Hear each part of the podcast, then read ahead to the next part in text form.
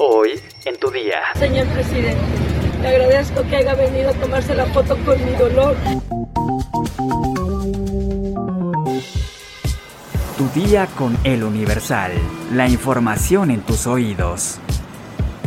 Hola, hoy es lunes 8 de agosto de 2022. Inicia la semana bien informado. Entérate. Nación.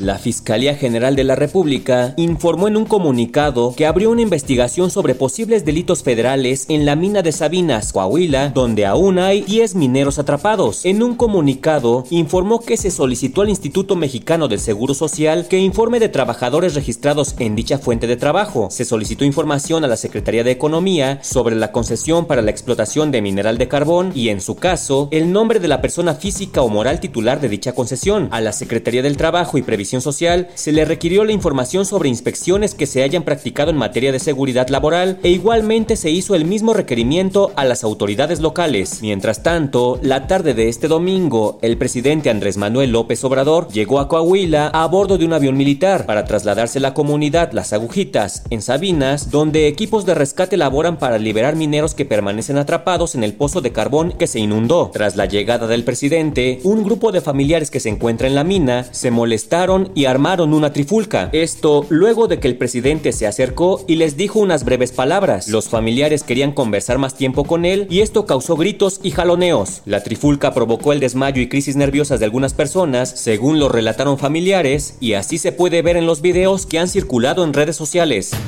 Señor presidente, le agradezco su visita que vino a hacer a esta área donde está ahorita el dolor le agradezco que haya venido a tomarse la foto con mi dolor de mi familia y el dolor de cada uno de los que estamos aquí.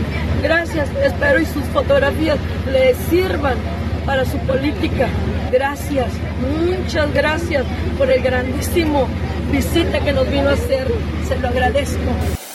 Metrópoli. La jefa de gobierno de la Ciudad de México, Claudia Sheinbaum, llevó a cabo una gira oficial por la ciudad de Jalapa, en el estado de Veracruz, donde estuvo acompañada del gobernador Cuitláhuac García y durante una conferencia fue cuestionada sobre que la oposición considera que sus visitas a otras entidades son actos de precampaña. Sheinbaum aseguró que dichas visitas no tienen nada que ver con precampañas, sino motivos distintos.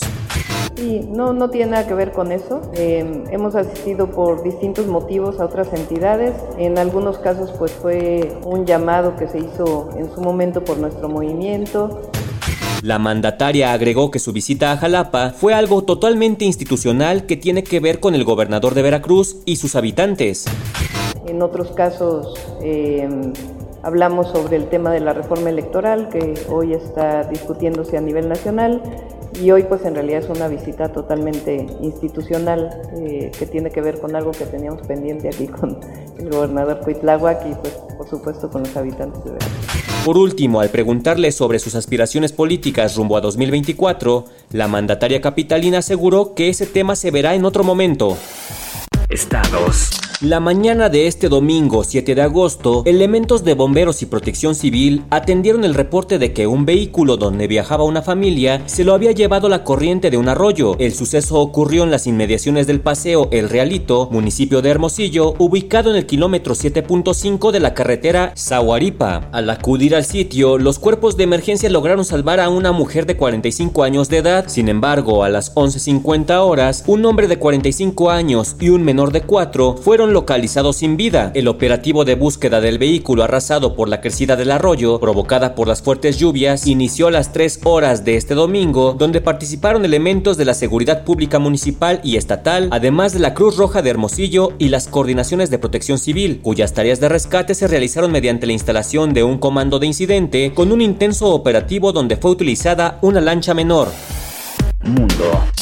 Este domingo 7 de agosto, Gustavo Petro juró como presidente de la República de Colombia, reemplazando a Iván Duque como máximo mandatario y convirtiéndose así en el primer presidente de izquierda en la historia de dicho país. Gobernará por un periodo de cuatro años en los que aspira a reducir la profunda desigualdad y adelantar ambiciosas reformas. En un acto colmado de simbolismos en Plaza de Bolívar, centro político e histórico de Bogotá, Petro juró defender la constitución y las leyes junto a Francia Márquez, quien asumirá como vicepresidenta de la nación, siendo la primera afrodescendiente en ocupar dicho puesto. El presidente de Colombia se une al grupo de mandatarios de izquierda y al progresismo que gobiernan la región como lo son Gabriel Boric en Chile, Pedro Castillo en Perú, Andrés Manuel López Obrador de México y Xiomara Castro en Honduras. Cartera.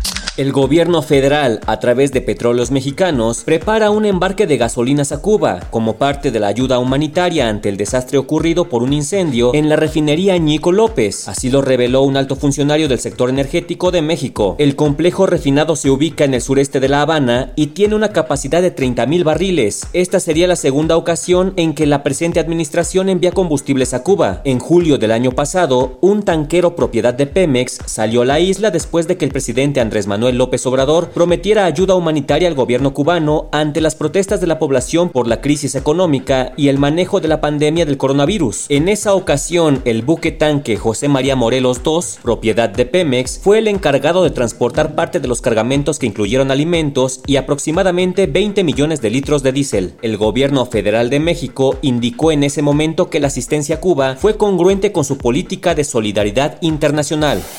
Espectáculos.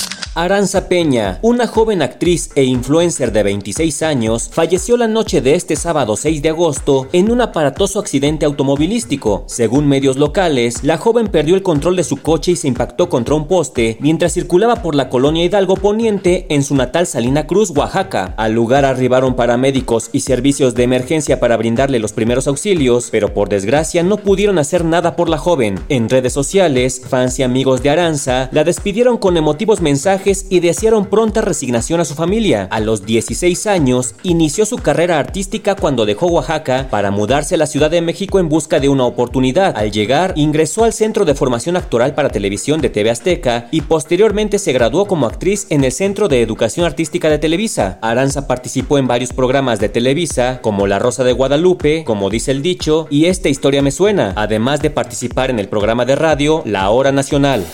¿Quieres saber dónde comer chiles en nogada en la Ciudad de México? Descúbrelo en nuestra sección menú en eluniversal.com.mx. Ya estás informado, pero sigue todas las redes sociales de El Universal para estar actualizado. Y mañana no te olvides de empezar tu día, tu, día, con El Universal. Tu día con El Universal. La información en tus oídos.